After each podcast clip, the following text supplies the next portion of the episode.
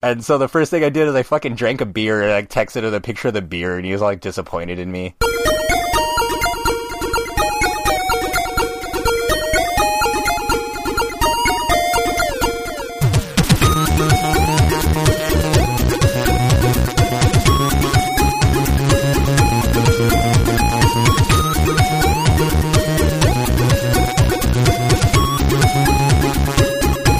Everybody, and welcome to another episode of the Geekscape Games podcast. This is level 148. Sorry, Jake, we'll get you your prize soon.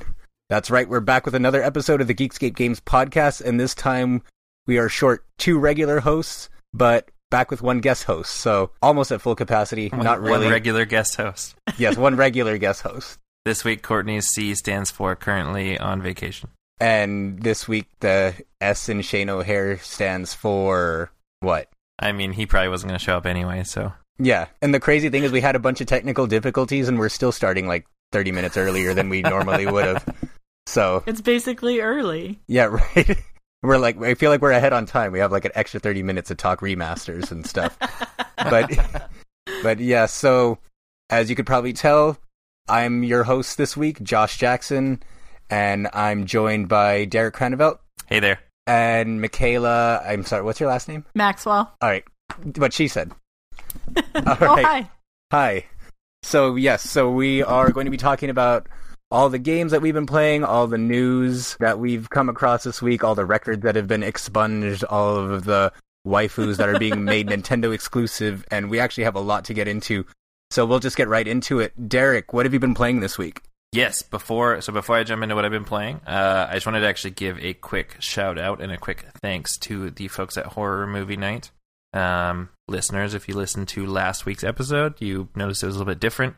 Uh, it was April Fool's Day when it came out. Uh, Shane got so sick of wanting to be on the Horror Movie Night podcast on the Geekscape.network that he decided to make his own. Um, so we reviewed a video game themed horror movie.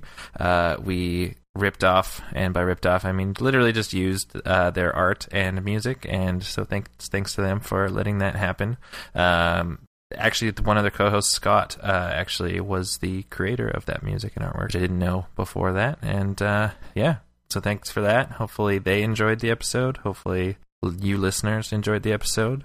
Um, we're actually hoping to do more actual video game movie breakdown episodes in the future, so hopefully you will hear those coming down the pipeline soon. I was going to say we have a new one to look forward to in a couple of days. A new video game movie, yes, we do, and I can't wait to see it. Mhm. Michaela, do you know what video game movie that is? Is that the one with the rock and the giant white, not a monkey? The Rock and Brock Lesnar. oh my god, that is Like, I- I exactly think- what's happening. I think the Hurricane tweeted that. He was like, "Oh, it's good to see The Rock and Brock in a movie together." Just like him next to the albino gorilla. oh. That is pretty funny. On the new game front, um, it's been a little while since we've recorded, and the last episode was obviously a different one. But uh, I picked up Far Cry Five on launch day. Um, I've only played it for about an hour so far because I played it was like this is pretty cool, but I want to finish The Witcher Three before I move on to another single player game. Um, so I kind of did like the opening training area. It seems it, the game is freaking gorgeous. It's super good looking. Um, playing it on the Xbox One X as well, so playing it in 4K, all the trees and the dirt and everything else look very good. Um, it's set in like backwoods Montana. Um, I imagine that's probably what backwoods Montana is like. Uh, beautiful place, kind of looks like British Columbia. Uh, uh, it's an interesting title. It's an interesting game because you in this in this one it seems a little bit more grounded, I think, than in the other games, and that might just be because it's set in like America rather than some other. I don't know if it's set like was was Far Cry Four in a real place or was that a made up nation? Uh, I'm pretty sure it was real. But yeah, okay. Uh, I can't remember where it was set, but obviously the people in it are fictional. But um, yeah, it seems it's it's interesting because it's set. Uh, it revolves around this cult um, that's like going crazy and like taking over the the state or whatever, and you are this like new. I can't remember if it's a U.S. Marshal or whatever your role is, but he's like a rookie and he's going in to try to stop it.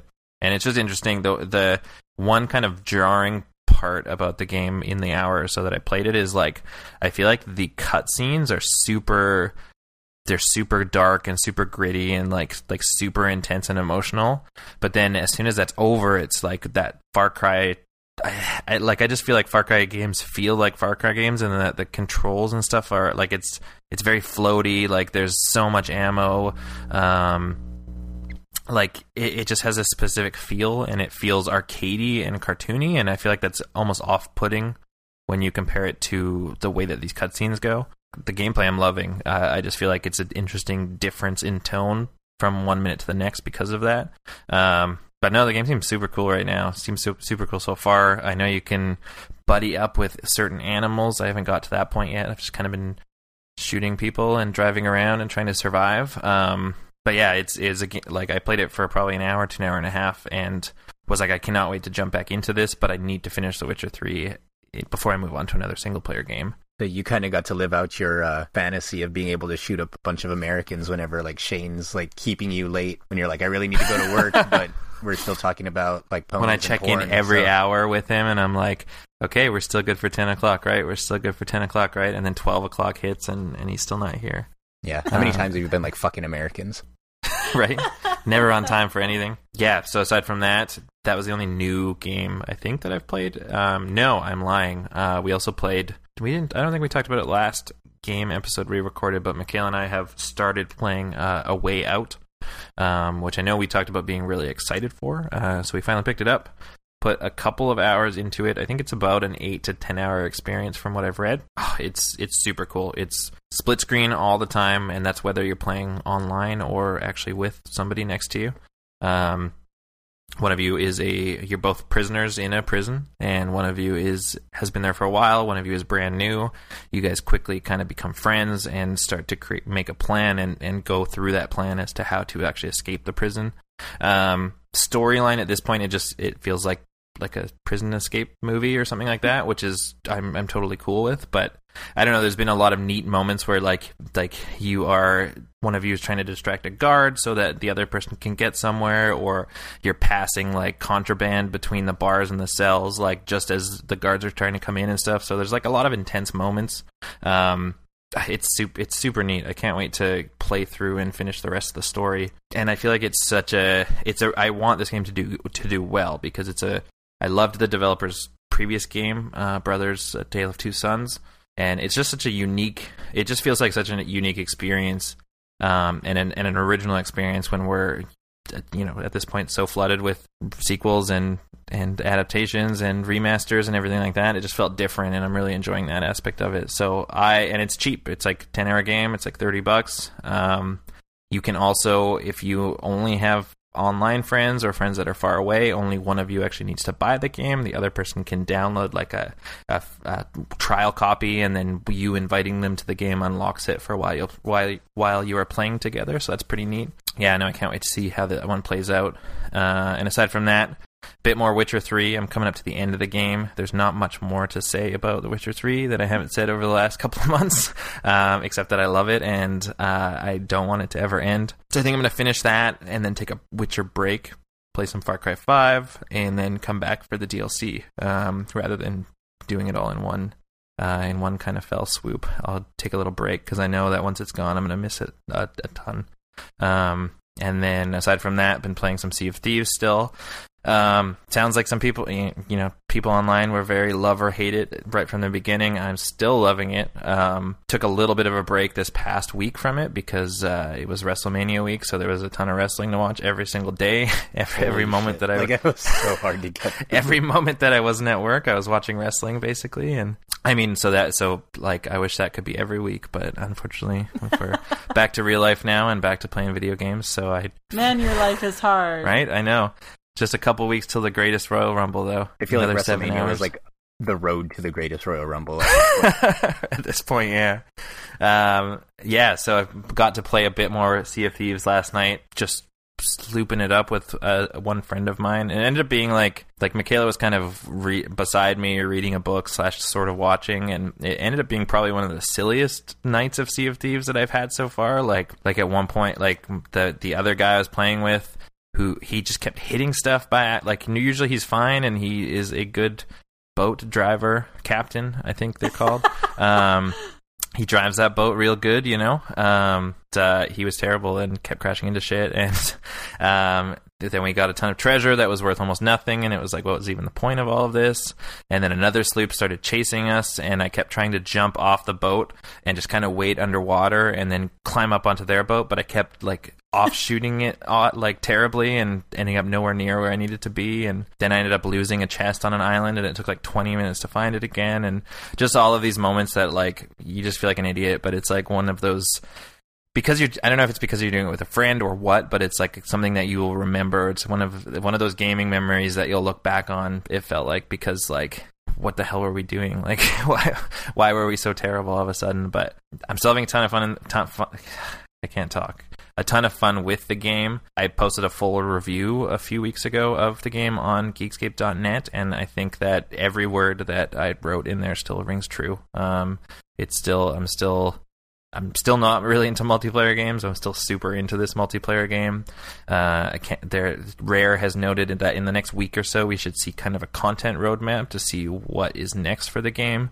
Um, they've announced a partnership with Chips Ahoy and I think Doritos, where next month, if you buy Chips Ahoy, you're going to get some download, some unlockable skins and content. So, going to eat a lot of cookies next month.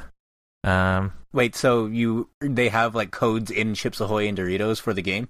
I don't know if it's. I know it's definitely Chips Ahoy. I thought that I had heard Doritos as well, but I know it's Chips Ahoy um, and a few other products. I think, but yeah, there will be codes, and they unlock uh, like pieces of clothing or whatnot. Hopefully, it's like a whole set, and not like you got to buy five bags of cookies to to get this whole clothing set or something like that. But But if you need to, you'll do it.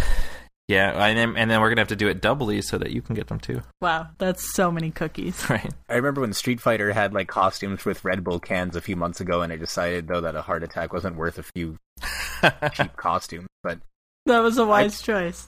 I really, really. but these are like, uh, could you get Ahoy- those? Are there you get actual those Chips cost- in the game?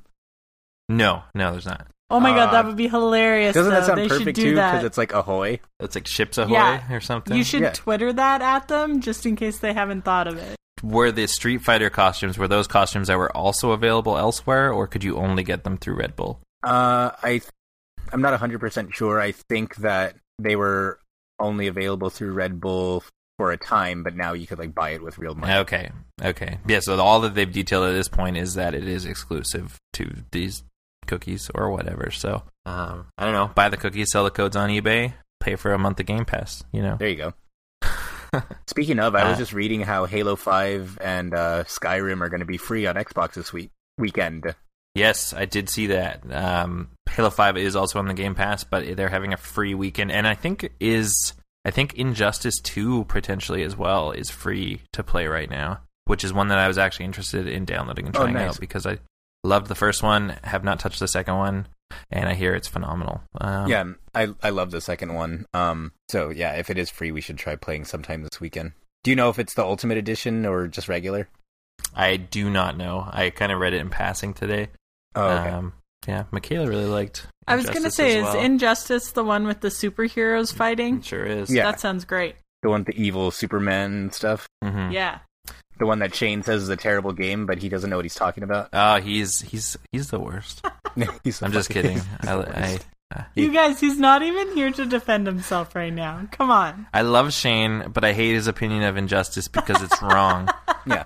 I mean, I would ta- I would talk to Shane directly about this, but I couldn't because he neglected me when he was here in LA. I, oh s- no! I- man, I don't even know what to say. I don't even have words. It was like I was like, "Hey Shane, where are you?" Or, I was- or no, I said, "How long are you here?" Like, He's like, I already left. and no, actually, I said, "How long are you here?" That, like the time that you saw was the second time I asked. Like the first time Oh. I asked was like as soon as I woke up from when he told me that he was here, and then I was like, "How long are you going to be here?"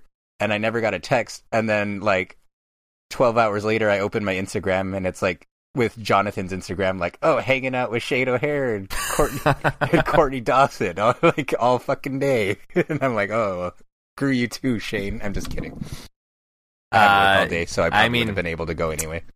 I'm in a like I'm in a similar boat because I asked him a thousand times when he was going to be in Seattle, and he didn't tell me. And then he was like, "Oh, I'm gone already." So I guess we'll see you at Comic Con, maybe. Maybe. I don't think I'm even going this year, but that's a different what? story. Yeah, I'm trying to get an internship for school, but Take the the, the, the oh, but we'll Man. I don't know. We'll see. We'll see. One way or another, I think I'll try to be down there at least for a little bit. there you go. Because when else am I going to see you guys?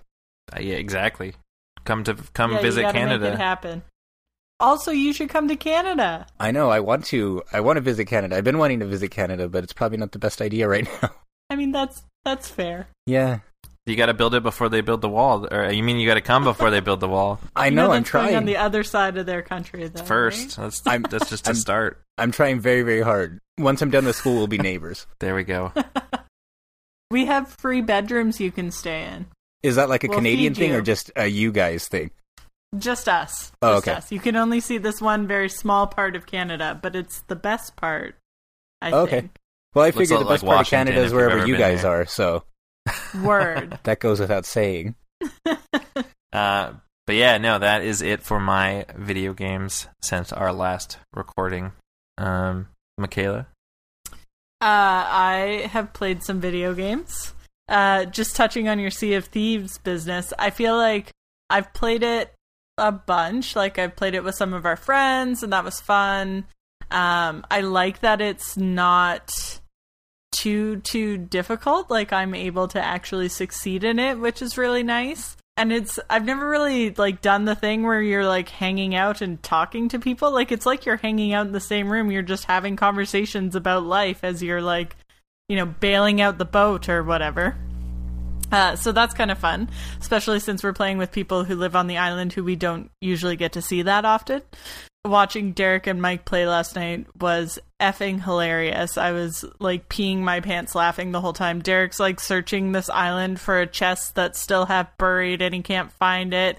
And then Mike's like crashing the boat into the island at the same time and both of them are yelling about different things and everything is falling apart.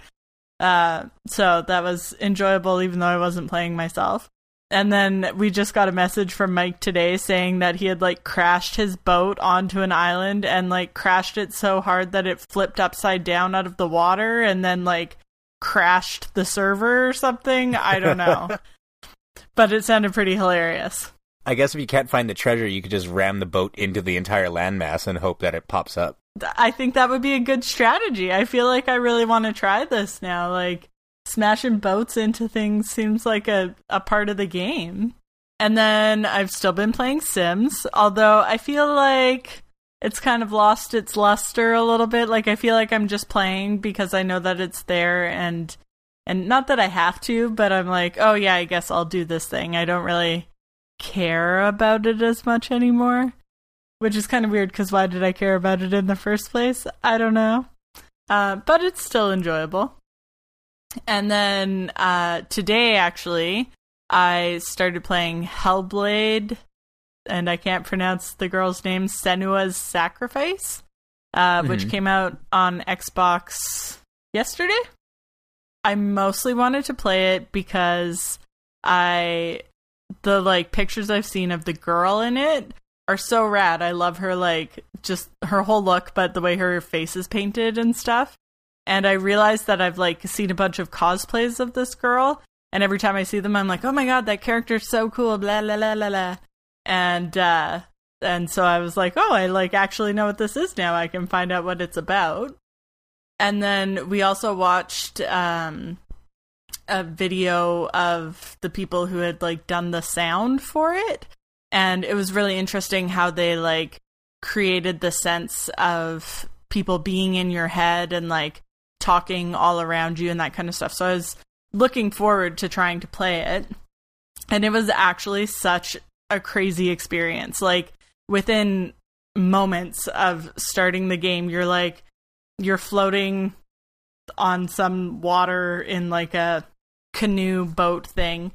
Um and well it's not you you're you're not the character you're like watching the character kind of and uh this woman is talking and she's like talking to the character and to you and then you hear all these other voices that are like telling the character that she's going to fail or telling her that she's going to do it or telling her that she's about to die.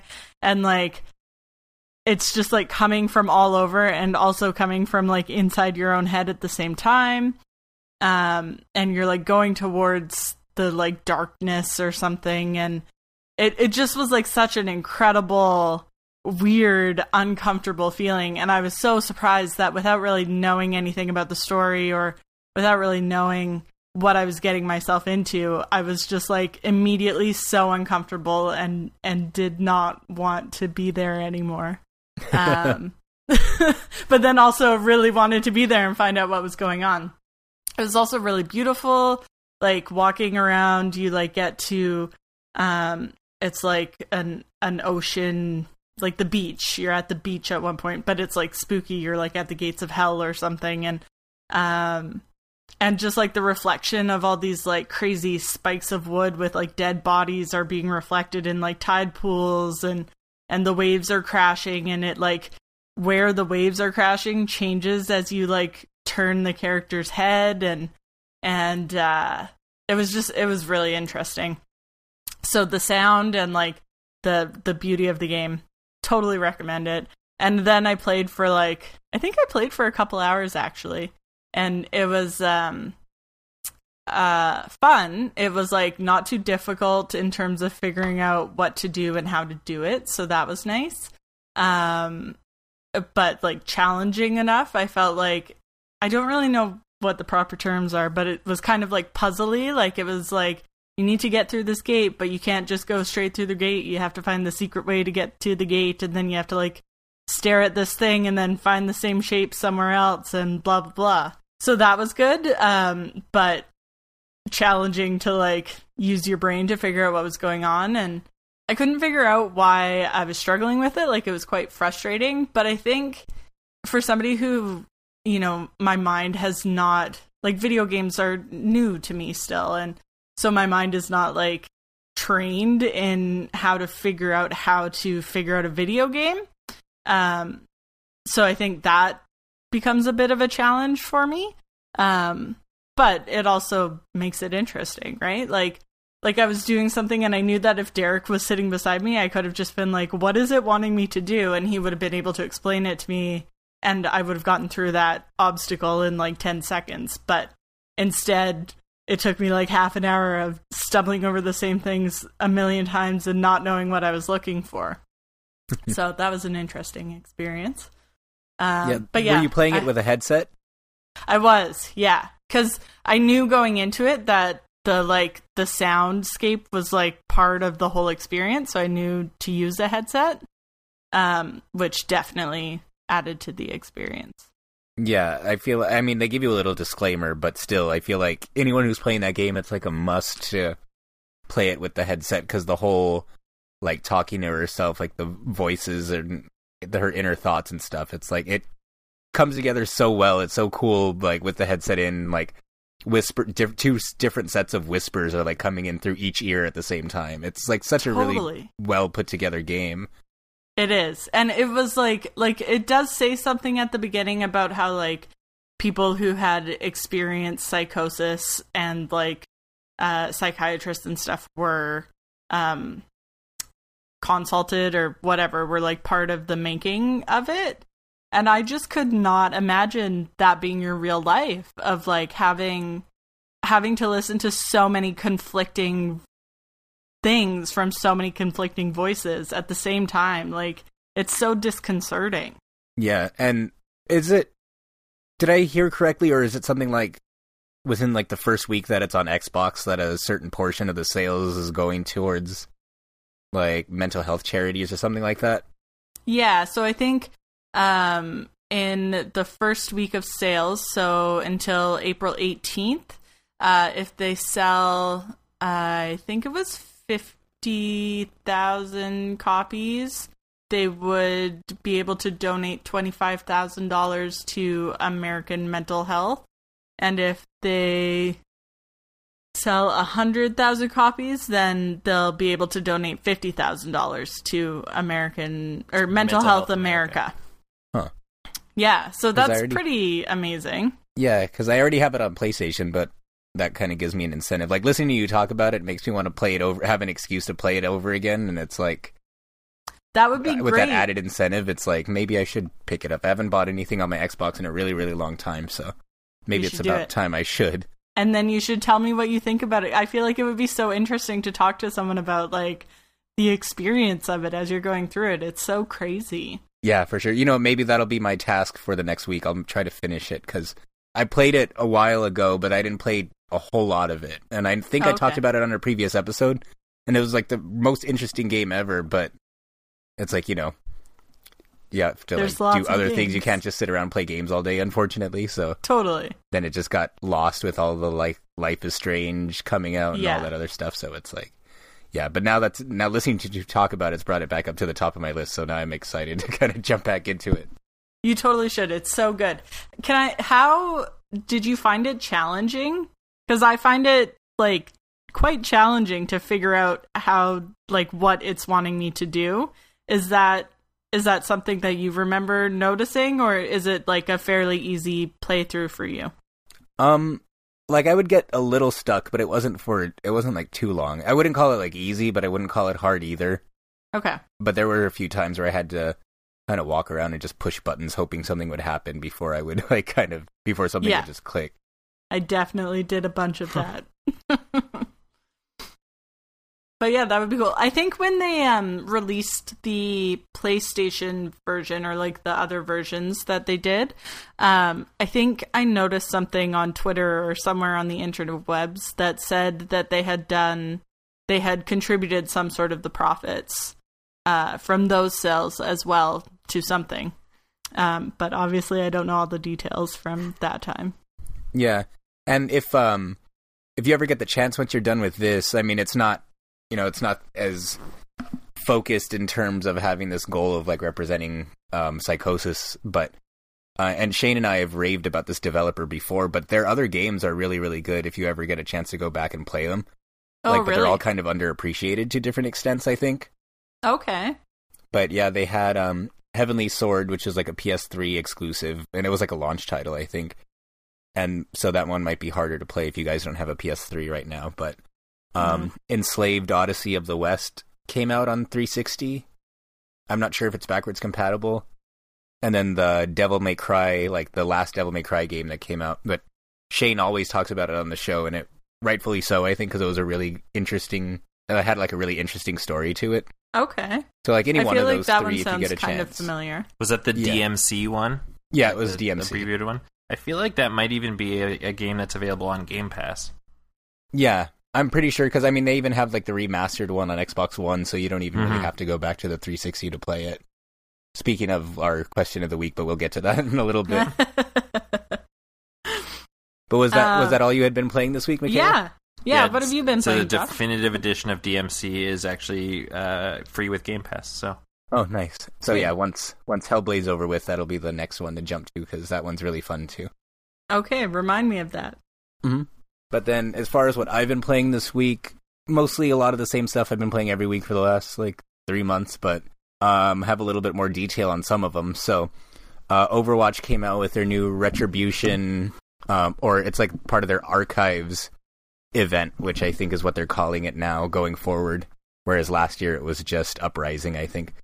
But this year they brought back Uprising, which was like their first real like story campaign mission. Okay. And this year they added a new one where you play as uh, Blackwatch, which was Overwatch's like um like more discreet covert ops division, which would do which would take on missions that were more like on the illegal side, I guess, or the that the public wasn't supposed to know about. And it kind of goes into a little bit of detail on how on the beginnings of how Reaper became a bad guy and it's a, it's really cool. I really like playing the co-op missions as opposed to fighting against other players all the time. And these little bits of tidbit, like these little tidbits of story and character growth and all of that. It's like really really cool, but at the same time, it makes me really wish that they had like a full-on mode with multiple missions that we could play whenever we want.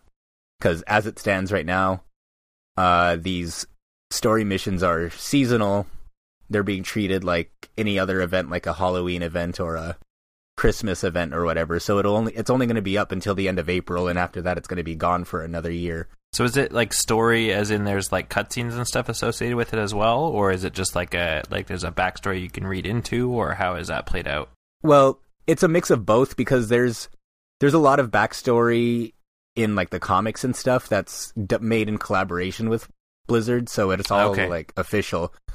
But these story missions kind of give you more insight on some of those storylines, and they let you kind of experience it how they play out. But last year's last year's had like cutscenes, but it was just like dialogue over still pictures.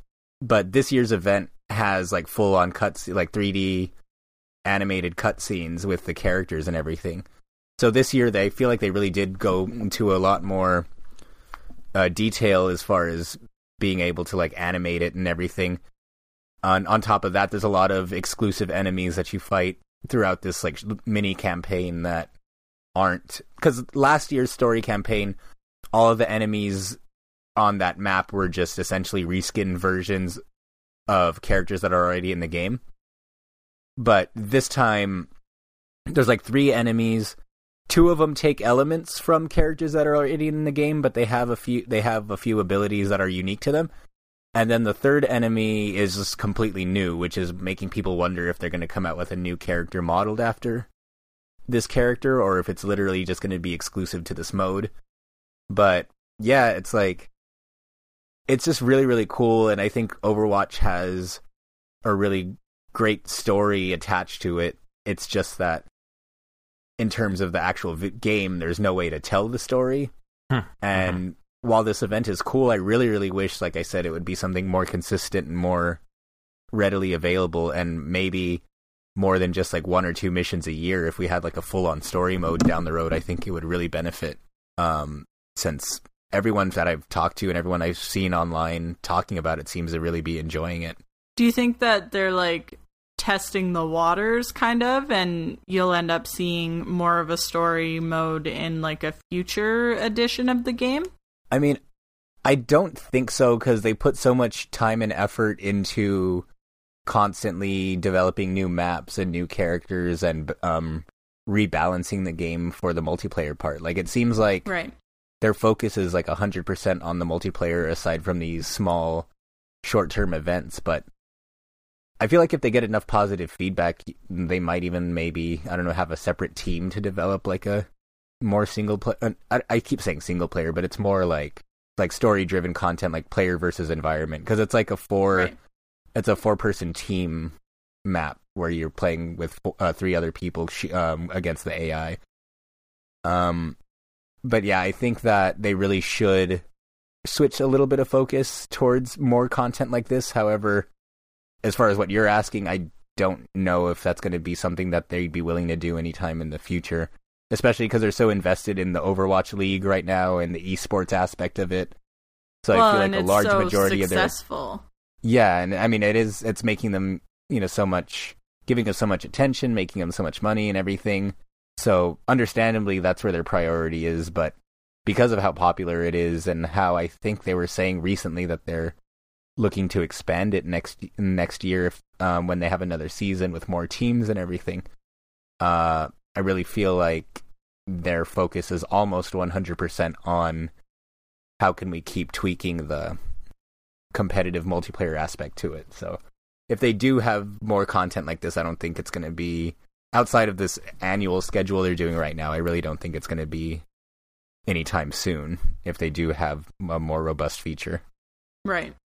But uh, outside of Overwatch, I started playing the Fire Emblem Warriors Awakening DLC, which, like the previous DLC, it gives it gives um, three new maps. It raised the level cap and gave some new exclusive weapons to the, any characters that were missing them up to this point.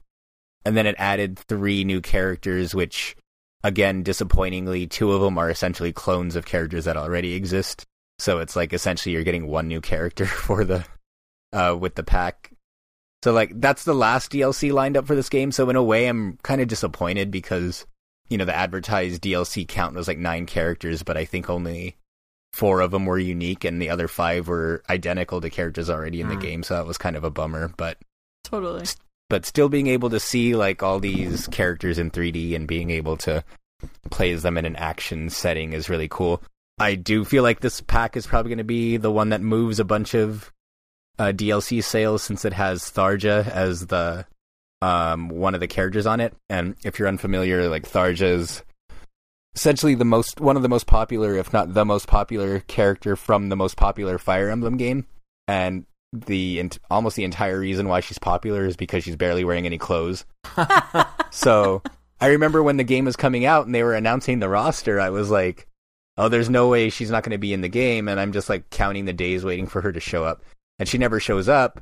And then all of a sudden they announce for the DLC pack, like, "Oh yeah, she's DLC," and I was like, "Oh, those fuckers! They know exactly what they're doing." they're like, oh, they're, everyone out here is gonna pay another 20 bucks like all these fucking weebs are going to pay another 20 bucks to be able to play as this character so 100% they know what they're doing yeah so and on top of that though she's fun to play with even though she is one of the two clones but uh, she has a handful of moves that are unique to her so um, outside of that though i started playing more of yakuza 6 and i think i've mentioned before and every yakuza is like this but the story's like really really serious but all the side missions are really really goofy so it creates this really weird contrast between like scenarios and the dialogue in the game. And whoever voices the main character just does such a great job, even though it's all in Japanese. It's like he says everything so straight faced and serious, even when it gets to those really weird parts. So I think a few weeks ago I mentioned there's like a there's like a live chat mini game where you could like talk to porn stars like on the internet and it's like since he's he's an older guy because this game span decades. So this game takes place in the modern day, like the modern era, but he's like a, I think he's like mid 40s at this point. So it's like he doesn't know how to use computers really. So like the mini game is you tapping buttons to be able to type the right things to get her to take more clothes off, but he's like typing it with two index fingers, like oh looking God, for the keys hilarious. on the keyboard. And um, so like the most recent parts that I found in the game, um, I found a gym that you could join, and it's like the guy talks you into buying a gym membership. And as someone who's like going to school right now for like physical therapy and personal training, it was really funny the way like that the way they tried to make it so like realistic, but at the same time really weird. Um, but it's like you go to the gym and you could choose any two weightlifting exercises, but they don't let you do more than two at a time, which raises your stats and then after you leave, your personal trainer gives you like a like a diet plan, and you're supposed to find like a restaurant that serves what he tells you to eat, and that's supposed to be the next meal you eat to be able to get like bonus um, stat upgrades. And so I ended up coming across another mission where I was trying to get rid of a drunk from a park by buying him a beer so he'd go away. But it's like I couldn't find where you could buy like a beer that you could take with you and not just instantly drink. So I accidentally bought a beer that I drank, and then so you're you automatically text a picture of like the first food item you consume and send it to your personal trainer to show him you're sticking to your diet plan. Oh, and no. so the first thing I did is I fucking drank a beer and I texted him a picture of the beer, and he was like disappointed in me, and I lost all my stat points, and I was really pissed because I wasn't trying to do that. but yeah, and then um and the mission that I mentioned where you're supposed to get rid of the drunk guy in the park, it's like a this set of like never-ending side missions that you get from it's supposed to be like a social media community where they report crimes and you're supposed to go stop them. But it's really funny to me because the name of the app is called Troublr and it's spelled like Tumblr. so it's like you con- you're constantly like getting messages and it's like I want to move on with the story, but I keep doing those and I think eventually I'm going to have to stop because I'm pretty sure at this point that they never end and it's just infinite. but they make you feel like shit if you don't do them because it's like they'll say, "Oh, there's this gang who goes around and does nothing but beats up middle-aged men." Like, "Oh, I found I saw them harassing this guy here. Will someone go stop him? And then it's like I didn't do it, and then like 5 minutes later you get another text like, "Oh, they found the guy in the alleyway. He's in critical condition now. Too bad no one too bad there weren't any good Samaritans around who felt like who gave a damn enough to do something. And I'm like, what the fuck? You're the like, fuck? Dang dude? it, I'm, I'm busy. Play, I'm trying to play my game. like, and then like, and as weird as this next part's going to sound, this is actually part of the story, which is more, like I said, it's more serious because like the main plot of the game is like your adopted daughter that you pretty much found from in the first game, and we're all the way up to six, where she's an adult now. It's like she got hit by a hit and run. She's like about to die, and you found her secret son or something, and you're supposed to like find out who hit her. And it's all comes back to them like the mafia and all that.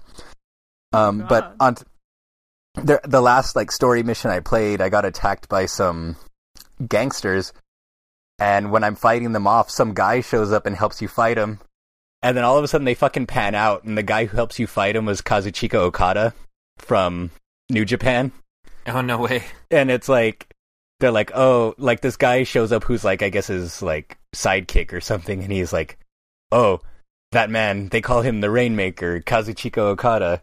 He leads this. He leads a gang of over a thousand people who go around trying to st- prevent crime in Japan, and they're like his his charisma is so off the charts that he has so that he has over a thousand followers who are and counting who are willing to help him stop crime and stuff. And then he like talks to you and takes off.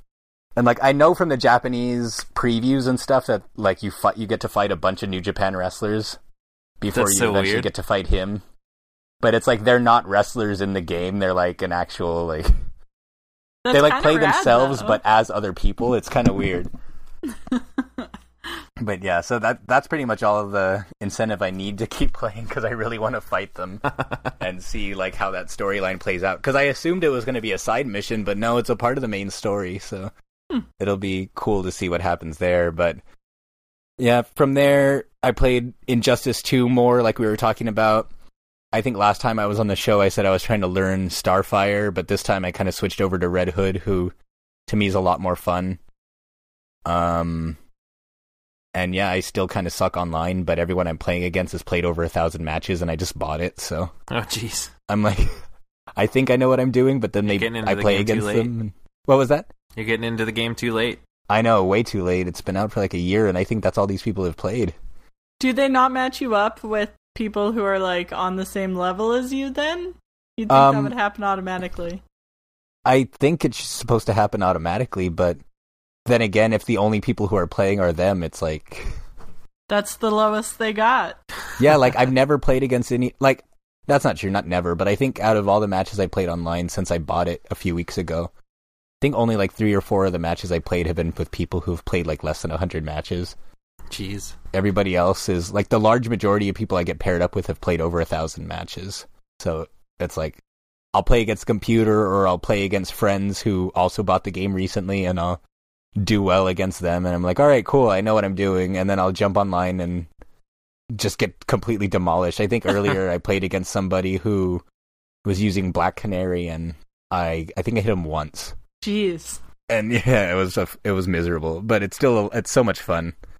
I hope Shane gives it another chance because He- he's he really won't. missing out. Um, and then lastly, there was a Splatfest last weekend which I participated in. It was team baseball versus team soccer, and even though it was painful to vote against Marina, um, I had to go with baseball because I never watched soccer. It's America's pastime. I don't even really like baseball that much, but at least I'll go to a baseball game where I've ne- like live where I've never really been to soccer.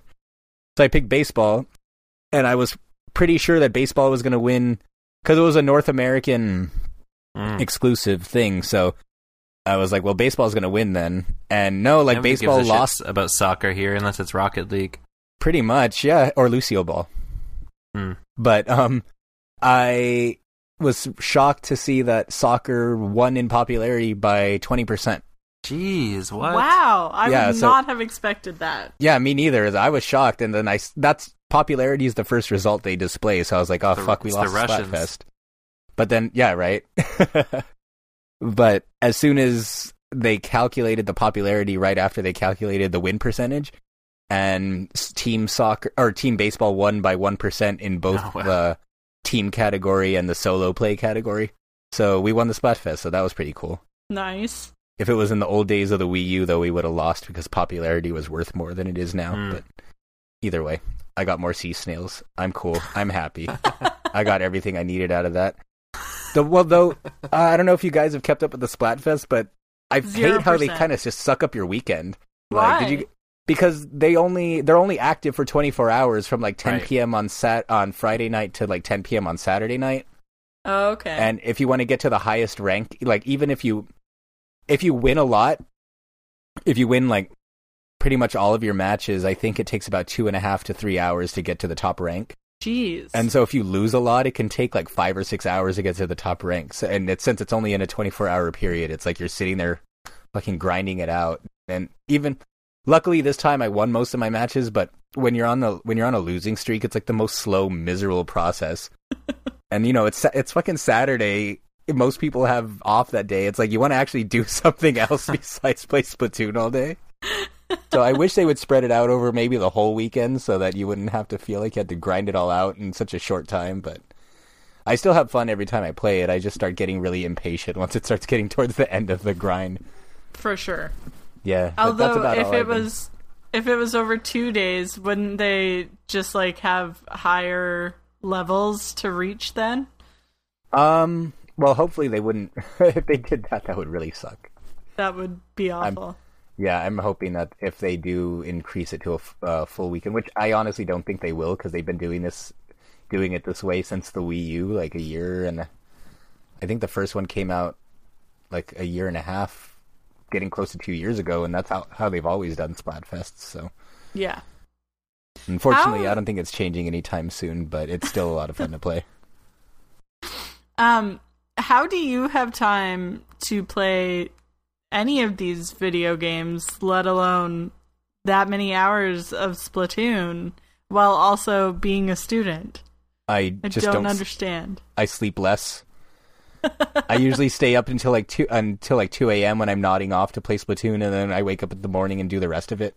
It's the beauty of the Switch is you can be in bed and playing. Yeah. Um, the other way that I do it though is by getting very poor grades in my biomechanics class, That's a great just- strategy. which I just learned about the uh, which I just learned about the other day. Oh no. But it's okay. Everyone else did shitty, so the curve makes it so I'm actually doing really well. There you go. Perfect. It's all about that curve. D is the new B. but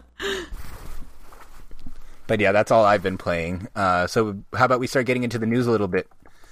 Yeah, definitely. I think the biggest news uh, came out just this morning, but uh, Billy Mitchell, the first man to make a one million point score uh, in Donkey Kong, uh, He's a liar. had his yeah, he's a liar, and he's had his rep- record stripped from him.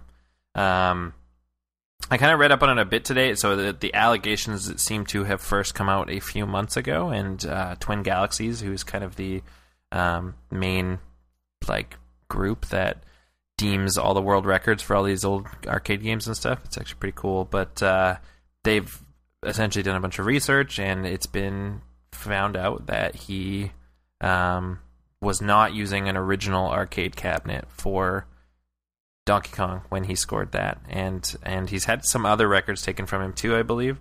Um, but yeah, so both Twin Galaxies and Guinness for Guinness World Records, they require like an original arcade board essentially for any records like this.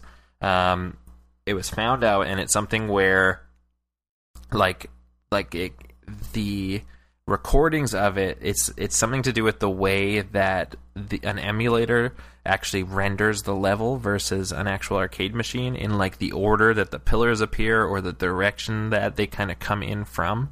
Um, it's just different on an emulator versus the arcade board, and uh, whatever footage he had was uh, taken from an emulator, essentially. Um, so there's allegations as to, and I mean, it's I'm, I don't know, like, will we ever know the full or real story? It's hard to say, but uh, it's um, yeah, he's he's out, he's out, and uh, yeah. So now now it's Steve Weeb. Steve Weeb the, is the king of Kong. Yeah, one of some of my friends are bringing that up. How, like in the movie King of Kong, if you either of you have seen it, um, they like ran Steve Wiebe through the Through the ringer. ringer. Like they tore his arcade apart to try to prove supposedly that it was fake or that it was falsified or whatever. And it turns out that after all this time, he wasn't using an original unit. And what didn't it come about too because the person who originally said that he was that he was dishonest with his record pointed out that some of the levels that he was using at a certain point weren't possible to generate on the original. Mm-hmm. So it was like essentially he was playing on modded levels that don't exist on the real game, which is like really makes it a completely different story now. How did it take them this long to figure that out then?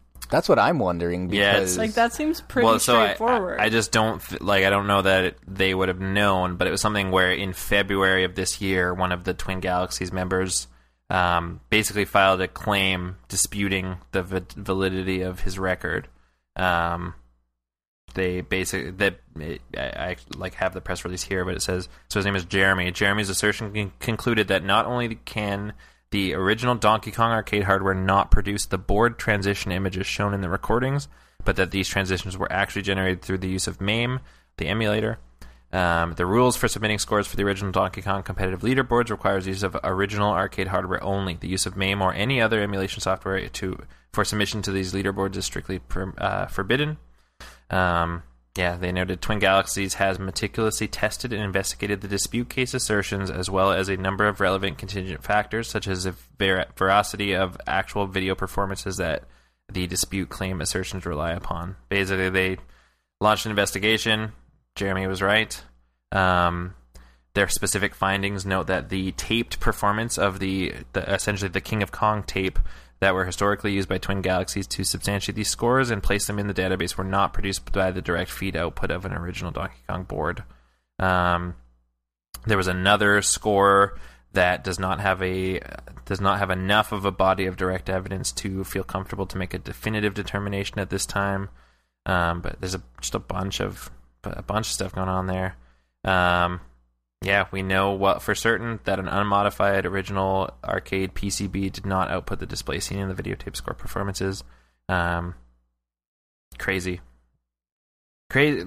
It's just crazy. Like, I mean, because it's there, there's been that back and forth. Like, what when did King of Kong come out? It was like 2006. It was like 10 years ago. Like, yeah, and even such longer an than interesting. that. I think it's been a long time. It's been a long time, and it's such an interesting story right from right from then. And there's been this back. I feel like there's been this back and forth for the whole, this whole time, and for this to now come out, and now now he's banned. Like Twin Galaxies has banned him from competition in the future, basically as well.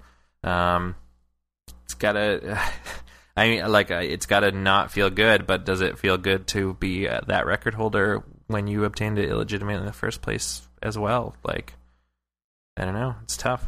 Uh, Steve Weeb's got to feel pretty good right now, though. Yeah, and I was talking about that with a friend earlier. Like, not not with Billy Mitchell, but like how bad like aimbotting is on when we're playing like shooters online on PC. Mhm. And it's like we were talking about that. Like, what's the point of being on top of a leaderboard or winning a match when you're not actually even playing it? And it's like this is kind of the same thing, but on a much like wider scale, since it was like a world record that was acknowledged in so many different places for like over a decade now. Mhm. And like his whole reputation is essentially based off of that and barbecue sauce. So it's like, like, like Michaela was saying too. Like, it's just weird to me how long it took for someone to actually realize it. I guess they were just taking his word. I think that's the thing about Twin Galaxies. Their whole process of verification is essentially just record yourself playing and send it to us. And there's a lot of ways that that could be manipulated. Um, not to mention that in the King of Kong movie, I think when Steve Wiebe recorded his and sent it to them, like his video camera got a little fuzzy at a certain part, and they were like using that as an excuse. They're like, "Oh, it could have been edited there," Right. which again sh- uh, goes back to how they ran him through the ringer, and yet people are just finding out about Billy. So it's Well, and, really and yeah, and if interesting it was something, if it was emulated too, like he could have been using save states and all that sort of stuff, right? Like he could have just, like it's not just that it was emulated and that whatever happened slightly differently because of that, but it just opens up the door to so many other things that could have been going on there. yeah, for sure. Well, and what else did this guy do with his life? Like, does it all just fall apart now? Does he have other things that he cares about? Did he have a job? Did he make money off of this? Like, what does it mean? Well, I know he's he's made like all kinds of like essentially like celebrity appearances off of off of this over the years, and uh, he I think he has a restaurant that a lot of people go to just as a chance to meet him because it's like oh it's the guy with the Donkey Kong record or whatever. but I mean outside of that, I mean yeah, essentially as far as I know at least his whole reputation and his whole like persona is just based off of this. Yeah, so he's effed. Yeah, pretty much, but who knows? Maybe he'll. I mean, he did it to himself, obviously.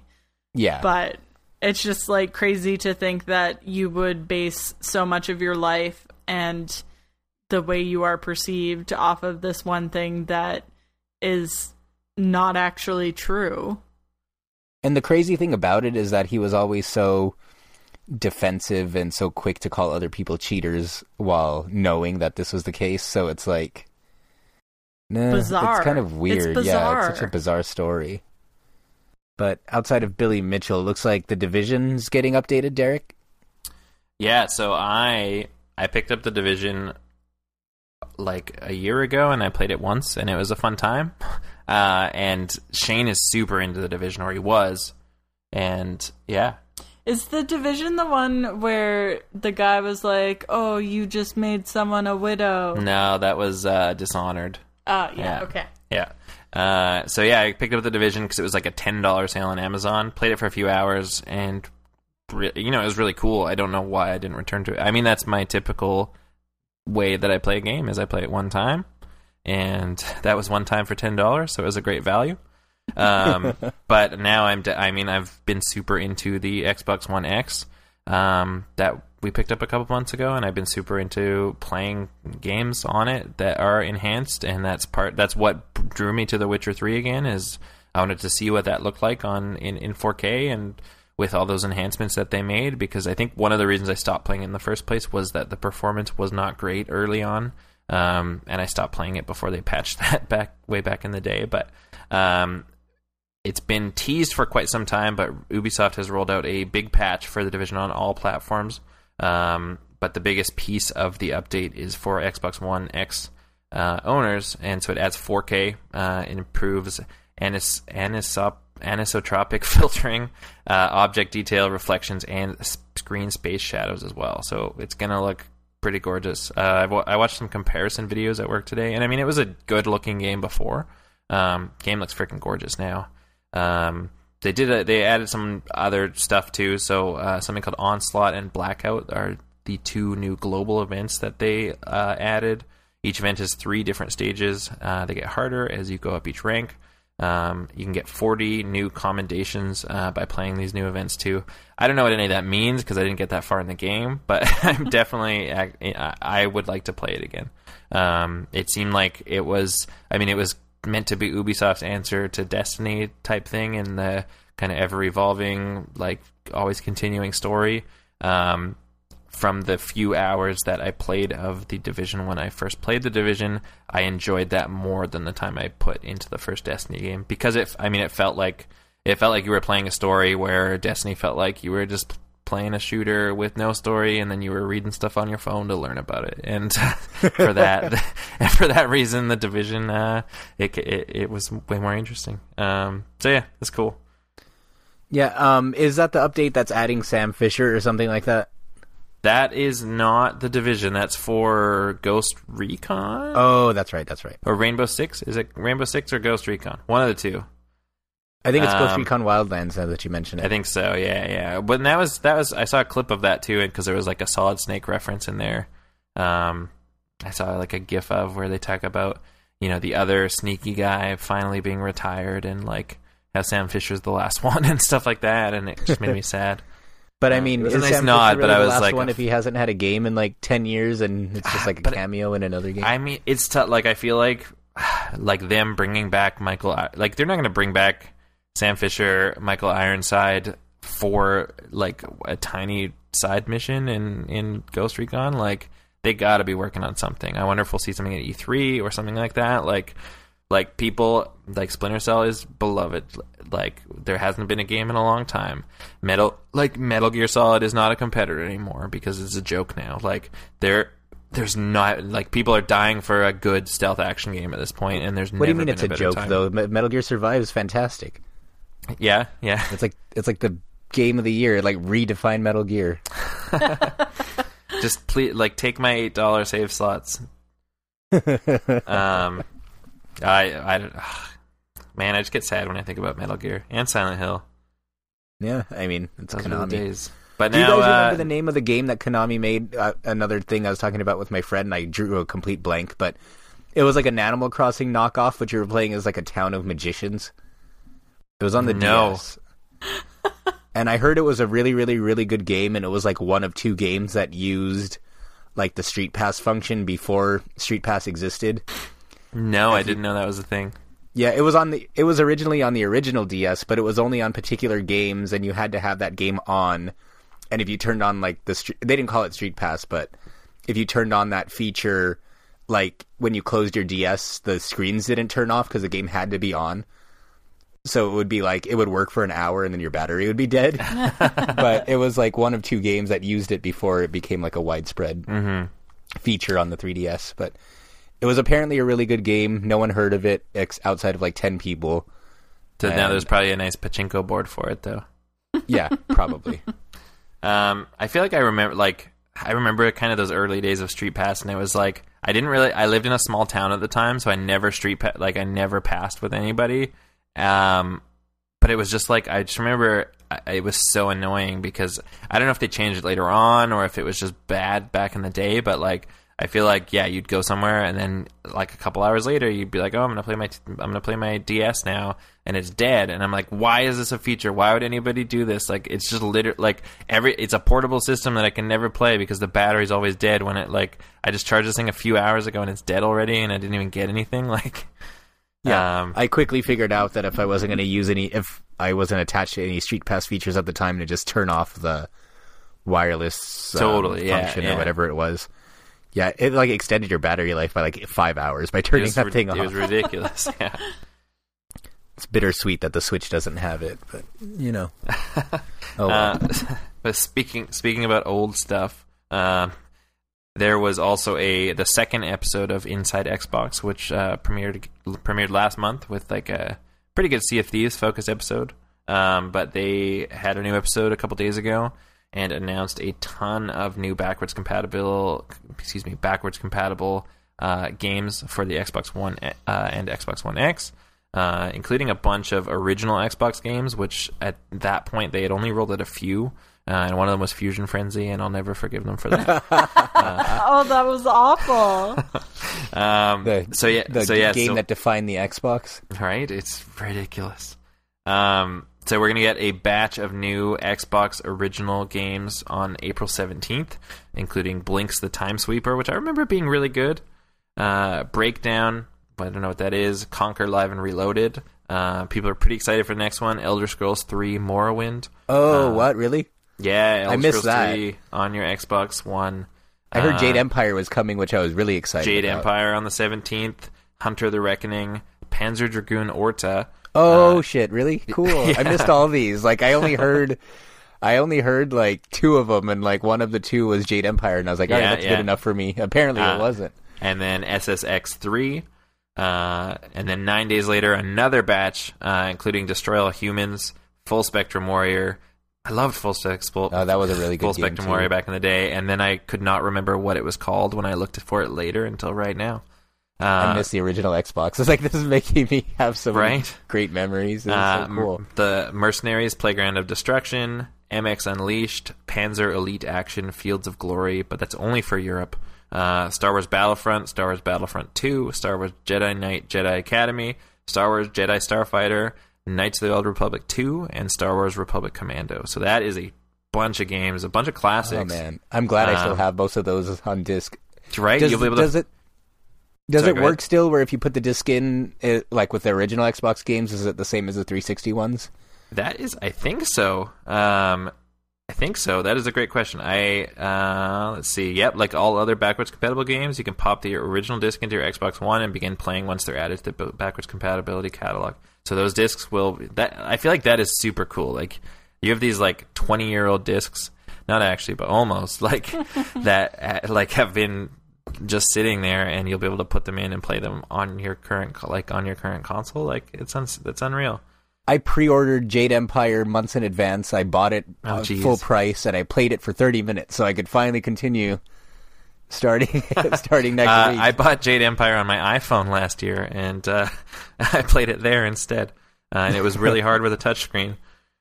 Um, excuse me. Um, so on top of all of that as well, um, they've added a bunch of new backwards compatible games uh, from the 360, um, but that are also enhanced for Xbox One X as well. Um, Star Wars: The Force Unleashed, uh, the first one, the one that is worth playing. Uh, Darksiders, Portal Two, which I would love to give another playthrough. Uh, Gears of War Two, uh, and the one that people have been freaking out about, but Red Dead Redemption is backwards compatible. It is Xbox One X enhanced. It is in 4K. Um, it looks freaking gorgeous, uh, and it's like like that is now being called the definitive edition of the game, essentially, because there was never a PC release of that. Um, you know, so there was never no one was ever able to mod that into a better looking, higher resolution game. Uh, and now the Microsoft backwards compatibility team has done something similar, and uh, it's something again, if like watching a comparison video. Um, I I played and I loved Red Dead Redemption back when it came out, whenever that was. Um, watching the comparison video, like first of all, made me even more excited for Red Dead Redemption 2, but second of all, made me want to replay Red Dead Redemption like right now. Um, cause it looks, yeah, it looks like it's never, it's never looked better. It's never played better. Um, it's super cool that they're doing that. Um, and now all those disgusting animal carcasses are going to look even more realistic. uh, I think I mentioned it before. That was a reason I never like finished that game. I just couldn't handle it. No, Is that the one where they threw like dead fish on you or something? No, that was Danganronpa. Oh, uh, the is this the one with the spin-off. sharks? No, that was no, this is in the Wild West. I don't know if there were sharks there. No, this one is just like you could hunt animals and skin them and sell their materials, but like unlike Tomb Raider, which is like with Tomb Raider, you just like poke them and all of a sudden you're pulling gears out of their body. Um, on this one, it's like it goes into first person view, and then he starts like digging his knife into the camera and like blood splattering on the screen, and that's fine. But then like after it goes back to the normal perspective, like the animal that you just skinned is like right there, but it's just like a big pile mm. of meat in like the shape of the animal. it's gonna be so crisp now. It's fucking disgusting. I'm probably not even gonna buy Red Dead Redemption 2 because it's probably gonna be even worse. Like, like think know, about that detail, the detail in that pile of meat. It's instant. It's like instant worst game of the year already, and it's not even out yet. I, it's not gonna come out this year. Come on. Uh, okay, good. Well, yeah, that's how bad it is. It's the worst game of the year this year and next year. They may they could just delay it just so they need to, to get more detail in those carcasses. So yeah, it's just a little bit just more. for that. Man, I, I wish I wish they looked like real carcasses, then I could probably handle it. like there's like shit ran over on my street like every other week, and I'm fine. but but yeah, outside of that, I, we're pushing up against the clock. But I did want to mention a few more things real quick. Uh, one, I know esports has been trying to push into being seen as legitimate, like real sports, but I don't think any of us were thinking that it was going to start with sexual assault. Um, the Overwatch League had one of their players this past week uh, suspended indefinitely for allegations against him apparently coming on to a 14 year old girl where he's 21. Did you guys hear about this at all? I did. No, that's horrifying. Yeah. I have the story here. It says from Mashable.com. It says the Boston Boston Uprising player name was Dream DreamKazper Jonathan Sanchez. Um, see where is that blurb? Oh, they announced that Sanchez was suspended indefinitely Sunday night after the allegations surfaced online. The 14 year old the 14 year old girl in question posted a statement online alleging that Sanchez sent her salacious messages and coerced her into sending him explicit photos and videos. Sanchez is 21 years old. So with that, he was indefinitely suspended. He's been pulled from Boston Uprising pending investigation, and now we're taking one step closer towards legitimate competitive sports. But yeah, it's I mean, it's so weird. It's like you would think maybe maybe it's just me. I don't know. I'm starting to feel like maybe it's just me, but it's like with the Overwatch League, there's been so many like scandals or people getting suspended or fined because of crazy behavior, and like this is the worst one yet. But it's like, wouldn't people have a little bit more common sense to be like, maybe uh, especially now that I'm in the public eye, and especially since people have been getting punished for like lesser offenses than this, it's like you know maybe this isn't a good idea to try to get this 14 year old to send me nude photos. I don't know, just a I'm, thought. I mean, that if should, that- somebody's the kind of guy that's going to get a 14 year old to send them nude photos, though, are other people getting in trouble really going to stop them? yeah, I mean, whether or not you're in the Overwatch League, that sh- thought probably shouldn't cross your mind anyway. Yeah. but it's like, especially if you're kind of in the under more of a microscope than normal, and especially with some of these people that have been like suspended or fined for using slurs on their streams and stuff. It's like kind of embarrassing in a, in a way. It's like on one hand you're like, oh, you know, it's really cool that games are getting this bigger spotlight, and then within the bigger spotlight, it's like all this super obvious, like super easy to avoid stuff just keeps popping up, and this is like this is really like the w- worst of it. It's like uh, it's it sucks, but you but know, maybe it'll get better from here. Maybe people will start to learn some lessons and be less of assholes. yeah, and it's Maybe. good to see you know that they're taking it so seriously and it's not being Totally, yeah, as- like right off the bat. I mean, like I feel, I really do feel like maybe five, ten years ago, like this kind of thing, especially like the the slurs. Maybe not so much this particular story, but like a lot of the stuff from before would kind of just be brushed under and not be seen as that big of a deal. I think I've mentioned before that like the head the head guy behind Overwatch was uh, hired by Blizzard because he was a, a troll on EverQuest. but he was a troll who gave really like useful feedback in between all of his slurs and his swearing.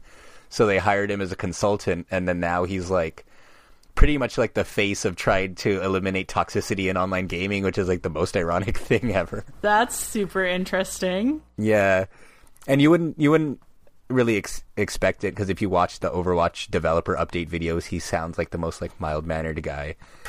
and like if you go back and read some of the transcripts of the things he would send to the EverQuest developers, it's like hard to believe that it's like the same guy. That's so funny. But then the last piece of news that I had is there was a small bit of controversy this week because there's a new SNK fighting game coming out, and it's a, it's a spiritual sequel to a game on the Neo Geo Pocket Color that took a bunch of the female characters from all of their fighting games and just used the females. Was that was Gal called- Fighters? Yep, Gal Fighters. Yeah. I, So they're coming I had out that game on the Neo Geo Pocket Color. Yeah, I, I never got it. Love my Neo sucked. Geo Pocket Color. like I saw it a thousand times and I was like, I need to get that, and then I never did. And when I finally went to go get it, that was when they had cleared it all out, pretty much. The much. console or the game? both. Well, no, I have the console, but Yeah. the game. I they like they have my, cleared out uh, both. I still They have cleared mine out somewhere. Both, but yeah, Yeah. um, wasn't the last boss like Iori and Drag or something? I don't think I ever got that far. Oh, okay. But they're coming out with a sequel for Switch and PS4 this year, um, called uh, SNK Heroines Tag Team Battle or something like that. And they just announced, even though the game's been announced for a long time, they just came out this week and said that it's only going to be available for physical purchase on Switch, and that it um, it's only going to be digital on Sony on PlayStation 4 and in an interview they implied heavily that Nintendo talked them into or convinced them or they struck some kind of deal making it that way. So SNK had to s- kind of scramble and do damage control a bit or NIS, not SNK. But they sent out an email on their press list, which I'll read here. Um, it says, I must extend my most heartfelt apology to SNK and Sony Interactive. The truth is that Nintendo Switch, ex- the Nintendo Switch exclusive plan was originally decided by NIS America and only later, among discussions with influential SNK people, did we decide the best option moving forward be to have as much exposure as possible. This is why, in the end, we are bringing the PS4 version of SNK Heroines to the market on PS4 and even supported this version at the NISA press event this past February and March. So essentially, the short version is that they were misspoken. Nintendo had nothing to do with it. It was originally supposed to be a Switch exclusive altogether, and then SNK had talked to them to release it on PS4, most likely because PS4 has such a wide uh, fighting game community. But so essentially, it was never supposed to come out on PS4 to begin with, and then after extra talks, they decided to release it on PS4, but digital only, whereas Switch is getting it exclusively physically. But And I feel like, um, a, like a contrary game like the, oh no, go ahead. like a game like that as well. Like I feel like that is not a game that's going to sell that many copies, especially in North America. Like a sequel to a to a fighter that was on a failed handheld. Uh, From like, 15, 20 years from- ago. yeah, exactly. Like, is that? I wonder if that's something where, it, when it was only coming to Switch, like, was that only in digital form, and then like someone in, like Nintendo convinced them to do a physical release? Like, I feel like that's not a huge contender for a physical release in a lot of in a lot of ways. As far as I know, it's always been planned for a physical release, and I only say that because the moment the game was announced, they already had like a collector's edition on their website, Mm, okay. which I've already pre-ordered. So, um, so it's like NIS is like really big with physical like collector's editions that they can yeah, charge an extra like hundred dollars for, and they're like legitimately like really really limited too. So I feel like even if it was just a really small release, I feel like a physical edition was probably always in the plans in some shape or form.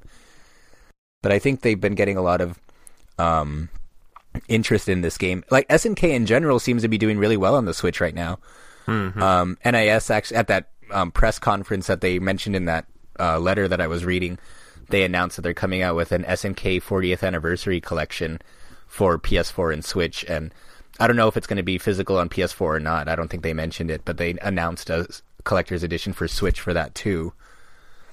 And for one, I didn't know SNK's been around for 40 years, but I mean, I've been a big SNK fan since I first went into a laundromat and they had those arcades with like four games in one. Mm-hmm. So like, I'll be really excited to be able to play some Yeah, of because those. I guess like stuff like Metal Slug and stuff is very old, right? Yeah, and I just rebought Metal Slug on PS4 not too long ago for like a Hmm. flash sale, and now I'm probably going to end up with it again for like.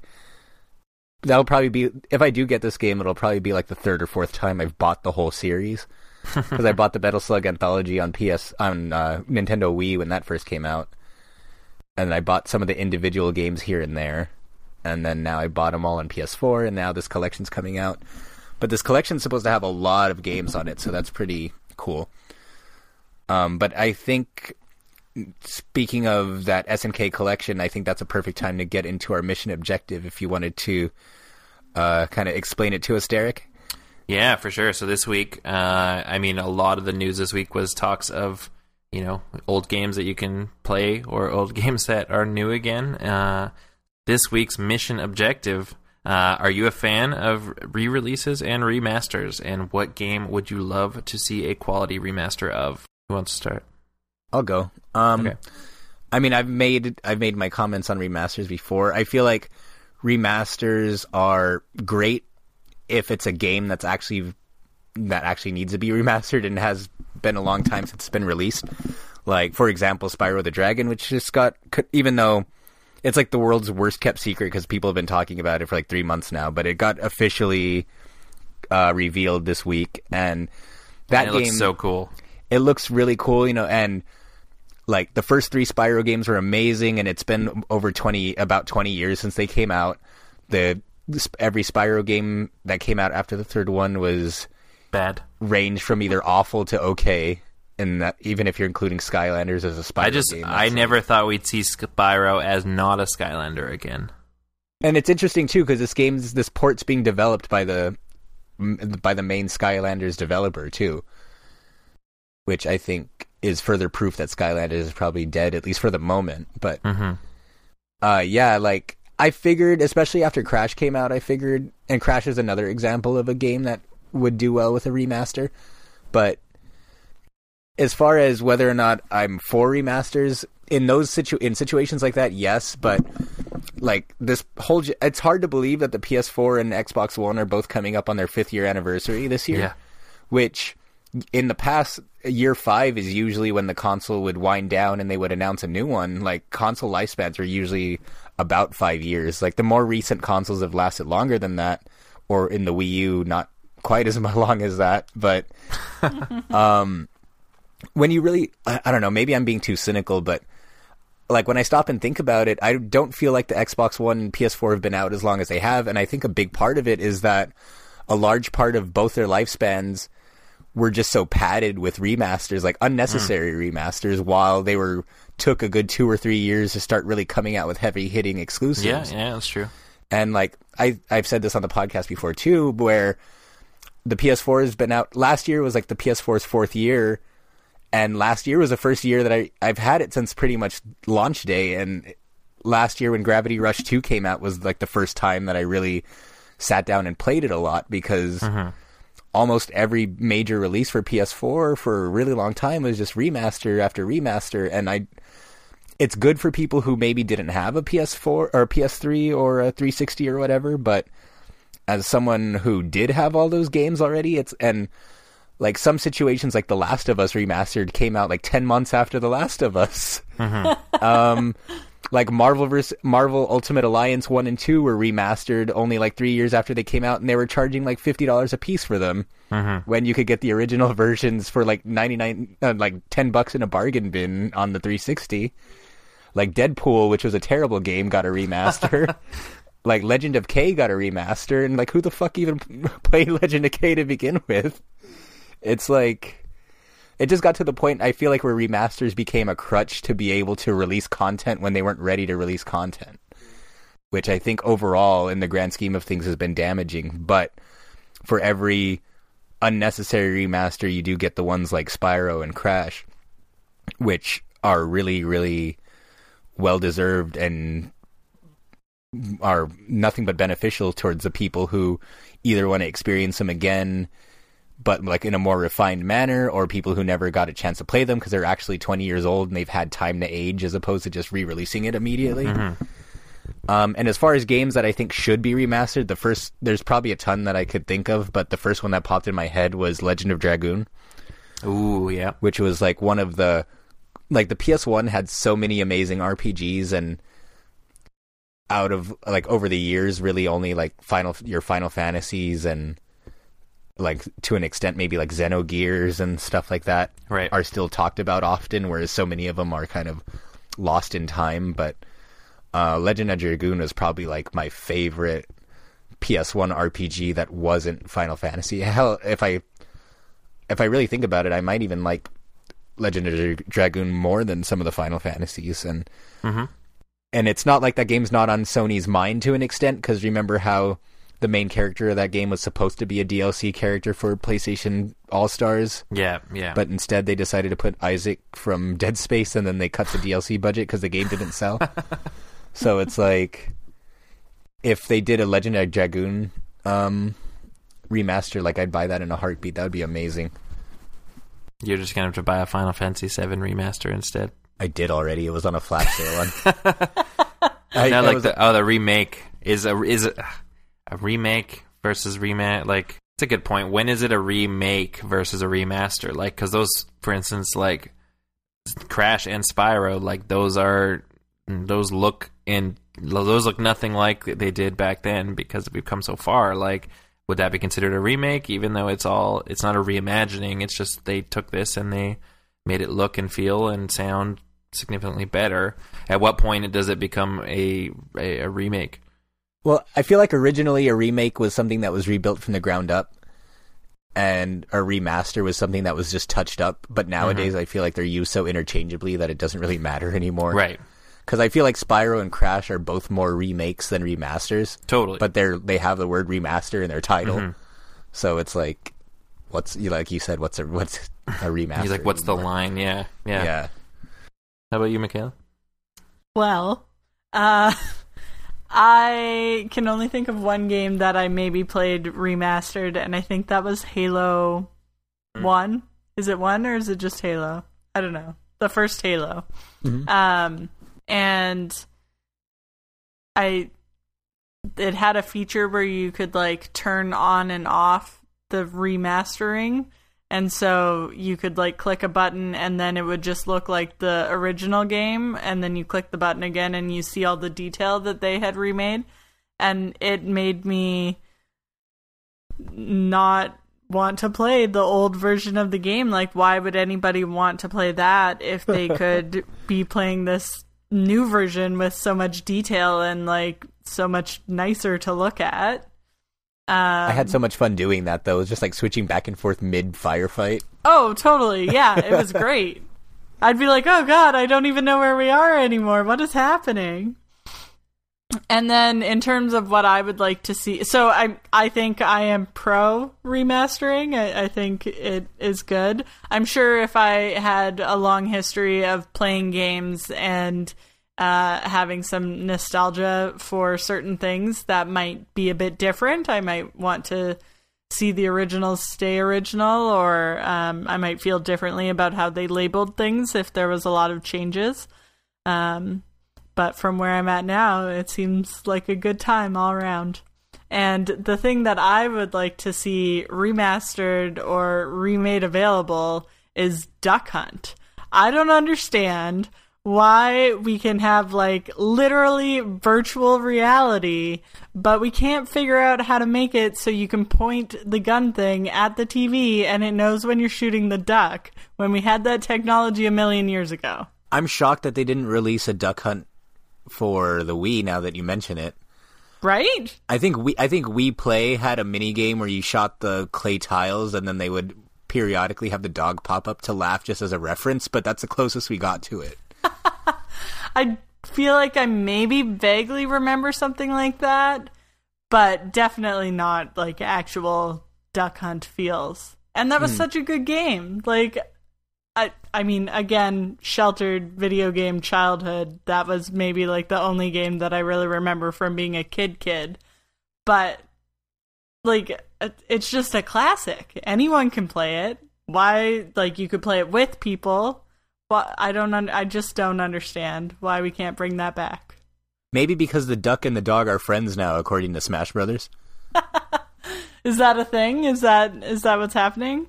Apparently, well, like on Smash Brothers, they had the dog and the duck as like one character together, Oh, okay. and like all their moves was essentially like the player off screen was shooting at them and would hit the opponents instead.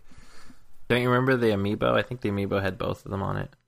Do we have that amiibo? Yeah. We You should have every open it. amiibo. We're not going to open it. You can't open them. Uh, Um, for myself, I mean, I I like buying games, and so I like buying games over and over and over again. And uh, playing them for one hour.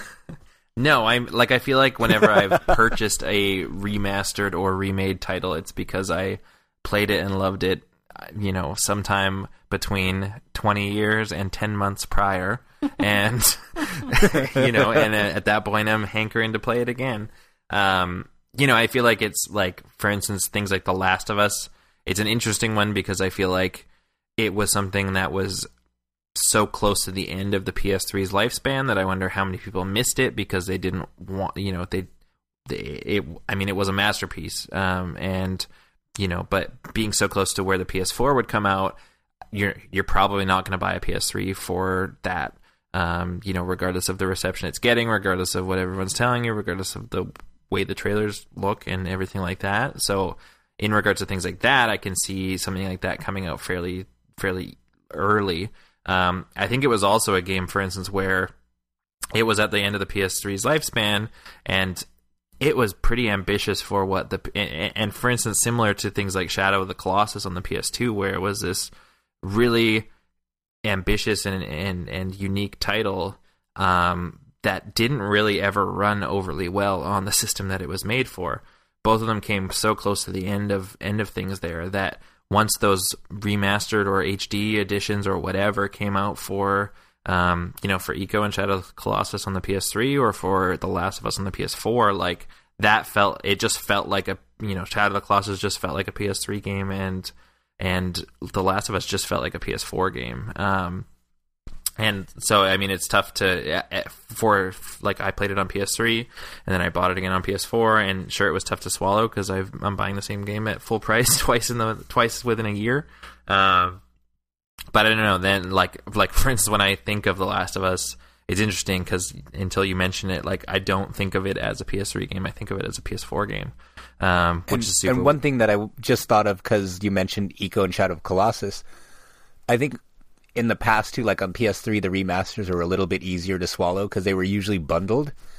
Mhm. Like back on the PS3 That's and true. Xbox 360, it was like Prince of Persia remastered was like all three of them, Yeah. and Where Jack you get like the Metal Gear like Legacy collection and yeah, it was like Jack the Jack remastered collection was Jak's one, two, and three for thirty bucks, and like nowadays, like I mentioned, it's like Marvel Ultimate Alliance are like forty or fifty dollars each remastered, and it's like that. I think Yeah. that makes it a little bit worse nowadays too. In my Well, opinion. I, I think this. I think it's that's interesting too. That's an interesting point too because I think nowadays, like for instance, those you would see, they you would see those games packaged together, but they weren't necessarily like aside from potentially like a resolution bump, they were pretty much unchanged. I think in a lot of cases, and I feel like this time at this point now, you're seeing the remasters. The remasters feel more involved, like what the remasters or remakes or whatever like you're seeing with things like Crash and things like Spyro and things like Shadow of the Colossus being rebuilt from the ground up. Like I don't like looking back on what's coming out now aside from like the less expensive digital releases and stuff like Deadpool and Mar- Marvel's Ultimate Alliance. I feel like there's more instances of good and proper remasters slash remakes than we saw last generation and I and that I mean that's gotta get that has to contribute to things like price too. Like it couldn't like it couldn't have been inexpensive to remake Shadow of the Colossus in the way that they did. Um, but yeah, no, that's a good point. Like uh, at the same time, I would love to see like I would love to see a, a Jak and Daxter collection on the PS4 because um, I mean those I games were unreal, and I haven't played them since I was a kid. Weren't there rumors that they were cut that that was coming? I had not heard any rumors. I'd be definitely down for that. Um, but yeah, that's it's it. I I mean, I'm definitely down for them. It's also like, for instance, we're seeing things like the um, a lot of games that release on the Wii U, you know, coming out in largely, I think in a lot of cases they're largely unchanged, but they are getting another opportunity for life on the Switch. Um, you know, those were some of the best games we saw. You know, not only for the Wii U, but for any of the consoles that were out around that time. Um, and those games were just largely ignored because nobody bought that console and so getting to see things like Donkey Kong and Mar- the, that that the newest Mario Kart and all sorts of things like that get new life and be discovered by people that didn't ever get to experience them before. I think it's pretty cool. Sure, I, like I wish they were cheaper, but but uh, um, yeah, I, I mean, I'm I'm I'm down with that stuff.